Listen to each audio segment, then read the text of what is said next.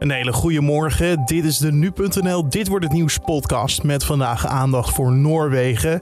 Zeer denken de aanslagen in Oslo en Utøya. Tien jaar geleden vielen daarbij 77 doden. De Europese Gezondheidsdienst komt met een nieuwe coronakaart. En de vraag is hoe rood kleurt Nederland? En Feyenoord start zijn Europese avontuur met een uitwedstrijd in Kosovo. Dat allemaal zo. Maar eerst kijken we kort naar het belangrijkste nieuws van nu. Mijn naam is Carne van der Brink en het is vandaag donderdag 22 juli. De maatregelen die na de zware overstromingen in 1993 en 1995 in Limburg zijn genomen, hebben nu erger leed doen voorkomen. Ondanks dat de provincie in zeker 110 jaar niet zoveel water te verwerken kreeg als afgelopen week. Dat zegt de topadviseur waterveiligheid bij Rijkswaterstaat. Zo zijn langs de hele Maas veel maatregelen genomen in de loop der jaren. Ongeveer 7500 mensen hebben gisteren in Koninklijk Theater Carré een laatste goed gebracht aan de overleden misdaadverslaggever Peter R. de Vries. Dat heeft uitvaartbedrijf Monuta laten weten nadat om 10 uur de laatste bezoeker vertrok. De hele dag was er een stroom van bezoekers met lange wachttijden als gevolg. Ook deze man bij AT5 nam afscheid van de misdaadverslaggever. Kijk, ik ken u niet, maar het voelde toch als een eh, familie die in u kwijt bent geraakt.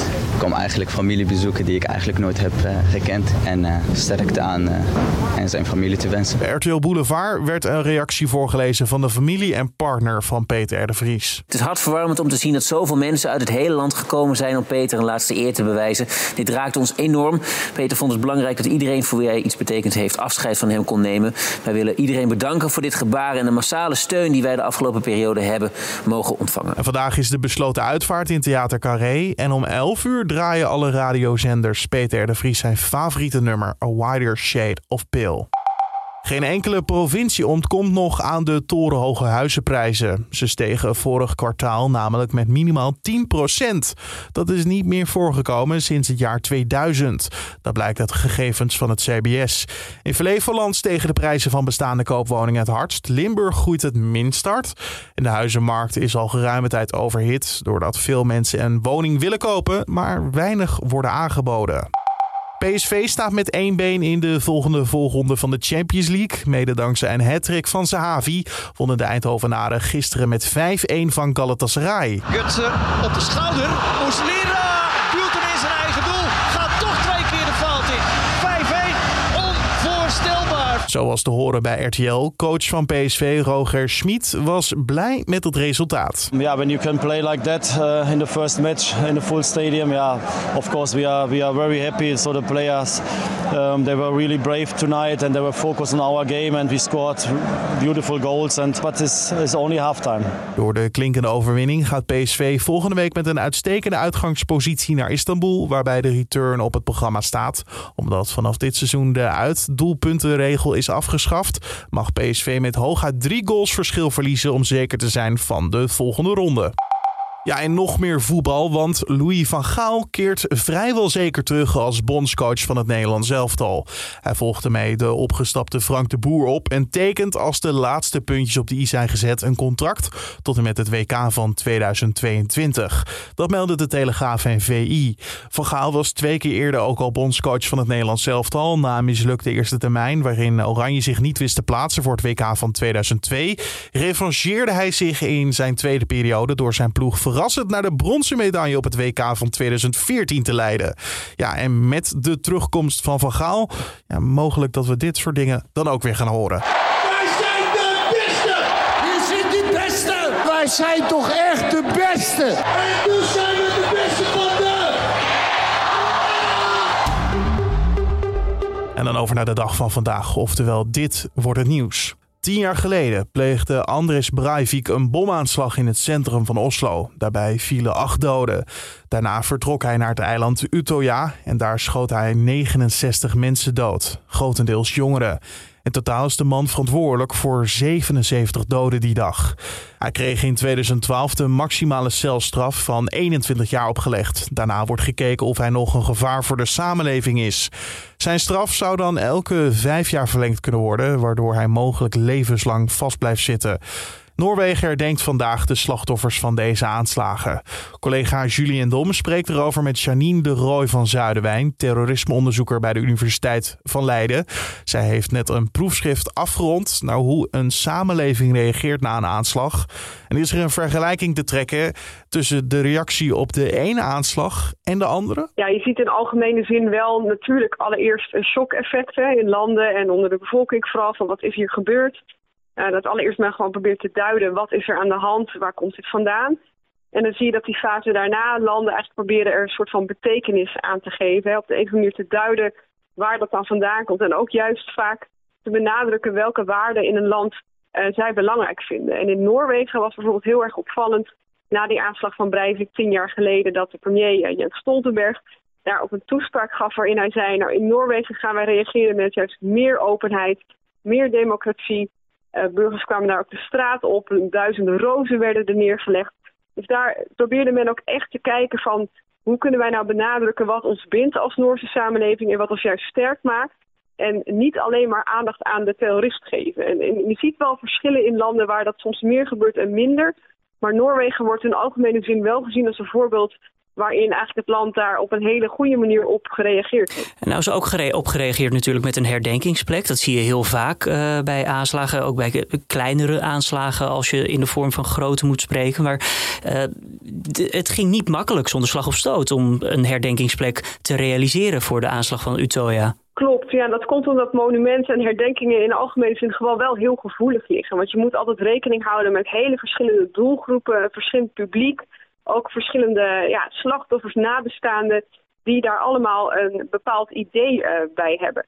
En in Noorwegen was het ook het geval, nou ja, het groot deel van die aanslag op Utøya, uh, dat was natuurlijk een privé-eiland van de Noorse Arbeiderspartij, de jongere tak daarvan. Dus dat was privé-terrein en daar was ook de vraag van, ja, moeten we nou iets op dat eiland zetten waar dan alleen die mensen van die partij bij kunnen of moeten we iets erbuiten doen? En op een gegeven moment hebben ze ook besloten, was in ieder geval het plan, om een uh, soort kloof in het eiland te maken. Echt als een fysiek litteken om te laten zien wat voor gruwelijks daar gebeurd was. Maar de omwonenden in dat gebied, uh, die vonden dat geen goed plan. Want die zeiden, nou dan worden wij elk moment van de dag keer op keer, op, uh, keer op keer opnieuw herinnerd aan wat daar gebeurd is. Die keken daar dan op uit, als het ware? Ja, en die zagen dan een soort hap uit dat land. Uh, echt een letterlijke kloof, een, ja, een gat tussen het eiland wat dat markeerde. Ze zeiden, ja, dat, dat is voor ons te uh, te heftig. En dat benadrukt ook juist het verlies en ja, het, het gat letterlijk wat gevallen is. Dus zij hebben eigenlijk geblokkeerd dat dat plan uiteindelijk erdoor is gekomen. En wat het plan nu uiteindelijk geworden is, is dat er een monument komt op de kade tegenover het eiland. Ja, ook een beetje om dat probleem van is het nou privaat terrein of niet. Je wil ook wel een publiek monument. Ze hebben nu besloten om op de kade tegenover het eiland daar een soort monument te bouwen wat dan publiek toegankelijk is. En is daar dan wel overeenstemming over tussen de omwonenden en ja, de mensen die verder afwonen, maar toch een plek willen om te herdenken? Wel een stuk meer, maar ook dat bleef gewoon gevoelig. Want omwonenden zeiden ook daar van ja, dat, dat ligt nog, nog steeds bij ons in de buurt. Dus daar was wel discussie over, maar toen heeft ook de rechter op een gegeven moment gezegd van nou, het grotere belang voor de Noorse samenleving dat er een plek is om te herdenken, dat belang vinden wij zwaarder wegen dan het belang van die paar omwonenden die er dan misschien helaas inderdaad elke dag mee uh, geconfronteerd worden of dat misschien in de verte zien. Maar dat is niet zo'n ingrijpend monument, letterlijk een litteken in het landschap als dat eerste plan. Eh, zo'n verwerkingsproces of zo'n reactie vanuit de bevolking, heeft dat nog invloed op, um, nou ja, in ieder geval op de autoriteiten toen, ze, toen het net gebeurd was? Zoals je al zei, meer democratie, meer openheid. Um, maar heeft het ook gevolgen voor het beter voorbereid zijn om een soortgelijke aanslag te voorkomen? Weet je daar iets over? Ja, nou ik vraag me af of dat echt direct een link heeft met hoe dat herdacht wordt of hoe ze er naar kijken. Maar het nadrukt natuurlijk wel vaak bepaalde punten of bepaalde uh, waarden. Het ligt ook soms de nadruk op hele gevoelige dingen in de samenleving. Van waar zitten bepaalde spanningen en wat werkt niet goed. In Noorwegen was er ook heel veel discussie over bijvoorbeeld de uh, inrichting van de politie. Uh, dus dat is ook anders opgeknipt vervolgens in minder regio's. Omdat er ook wel veel problemen waren met coördinatie na die aanslag. Dat men ook niet goed wist van moeten we nou ingrijpen of niet. Dus zo zie je wel... Uh... Hoe bedoel je? De, de aanpak die was destijds verkeerd, uh, zeg je? Nou, ik weet niet of de aanpak echt verkeerd was, maar er was toen wel uh, waren de communicatieproblemen dat de Noorse politie was in allerlei kleine regiootjes opgedeeld. En Oslo, waar die eerste aanslag van Breivik was op het regeringskwartier in Toya, ligt dan net weer in een ander gebied. En het was ook moeilijk om dan politie vanuit die verschillende gebieden op de juiste plekken te krijgen. Ook met de juiste instructies om in te grijpen. Ook omdat uh, men op dat moment niet goed wist wat de achtergrond van die aanslag was. En een van de belangrijke punten daar was dat men eigenlijk in eerste instantie dacht aan een jihadistische aanslag. He, dat was 2011, dat was eigenlijk nog in de tijd, of een aantal jaren nadat we grote jihadistische aanslagen in Europa hadden gezien. En men dacht dat er misschien wel een heel netwerk van, of een hele groep van jihadisten op dat eiland was. Waardoor de politie ook in eerste instantie um, ja, niet, niet kon ingrijpen of niet durfde in te grijpen. Of, niet geschikt, of zichzelf niet geschikt voelde om in te grijpen. Omdat ze dachten dat er een hele cel daar aanwezig was die, uh, die dat aan het doen was. En toen later bleek dus dat het eigenlijk maar um, door één persoon gedaan was. Dus dat de politie ook eerder had kunnen ingrijpen. Maar op dat moment is dat ook heel lastig te duiden. Want je hebt heel weinig informatie en heel veel verschillende ideeën. Dus om dan op dat moment goed te weten hoe je dat moet doen, ja, daar zijn wel lessen uitgetrokken. Janine, als laatste vraag dan eigenlijk, en ik ga je vragen om het kort te houden, ondanks dat het moeilijk is. Je hebt je proefschrift dus geschreven over uh, hoe de samenleving reageert na aanslagen. Wat is de belangrijkste conclusie die je daaruit kunt duiden? Nou, een van de belangrijkste dingen die ik gevonden heb, is dat je toch echt wat verschil ziet in, in wat die burgers ook benadrukken, maar dat het ook juist vaak vanuit de bevolking uh, weerbaarheid, dus de kracht van de samenleving om op te veren, dat het juist onder die burgers vaak heel erg leeft dat autoriteiten misschien heel erg willen controleren of zelf willen inrichten hoe het herdacht moet worden. Dat je het eigenlijk beter aan de mensen zelf kunt overlaten, omdat die vaak het beste weten waar zij de nadruk op willen leggen. Janine de Rooij van Zuidwijn, terrorismeonderzoeker bij de Universiteit Leiden, hoorde je daar in gesprek met mijn collega Julien Dom. De Europese Gezondheidsdienst komt vandaag met een nieuwe coronakaart van Europa. Vorige week kleurde Groningen donkerrood en de rest van Nederland rood. Dat staat synoniem voor veel coronagevallen. Gisteren maakte Nederland zelf bekend hoe het ervoor staat. Vrijwel heel Nederland heeft nu het stempel zeer ernstig gekregen. Enkel Drenthe en Zeeland staat er ietsjes beter voor. Daar is de situatie ernstig. De grote vraag is dan ook voor vandaag hoe rood kleurt Nederland. En Feyenoord start het Europese avontuur van dit seizoen met een uitwedstrijd tegen SC Drita.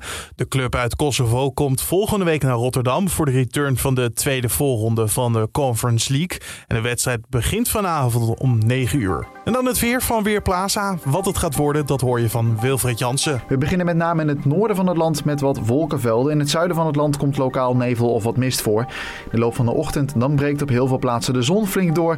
Alleen in het uiterste noorden van het land kan bewolking nog tijd hardnekkig zijn. Vanmiddag loopt de temperatuur uiteen van zo'n 20 graden op de Waddeneilanden en langs de noordkust tot plaatselijk nog 26 graden in delen van Brabant en Limburg. Daarbij waait een matige noordenwind en die maakt het op veel plaatsen voor het gevoel ronduit aangenaam. Ook vanavond is het nog lang warm met landinwaarts temperaturen boven de graad of 20. In de kustgebieden is het onder de bewolking ietsjes koeler. Dankjewel Wilfried Jansen van Weerplaza. En om af te sluiten nog even een bizar verhaal uit Zweden. Want twee veroordeelde moordenaars hebben daar in een Zweedse gevangenis urenlang twee cipiers gegijzeld. Alleen hadden ze wel hele bijzondere eisen. Ze vroegen namelijk 20 pizza's met kebab voor hun medegevangenen. Nou, de politie besloot de pizza's te bezorgen, waardoor een van de gegijzelde bewakers vrijkwam. Later lieten de kidnappers ook de tweede cipier vrij, hoewel niet aan de andere eis was voldaan. Ze vroegen namelijk ook nog om een helikopter om te vluchten.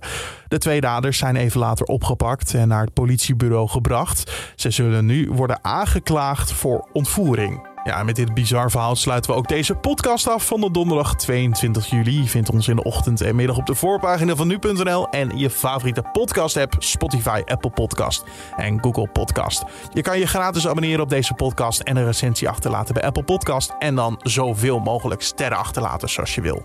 Mijn naam is Carne van der Brink. Een hele mooie dag vandaag en tot de volgende.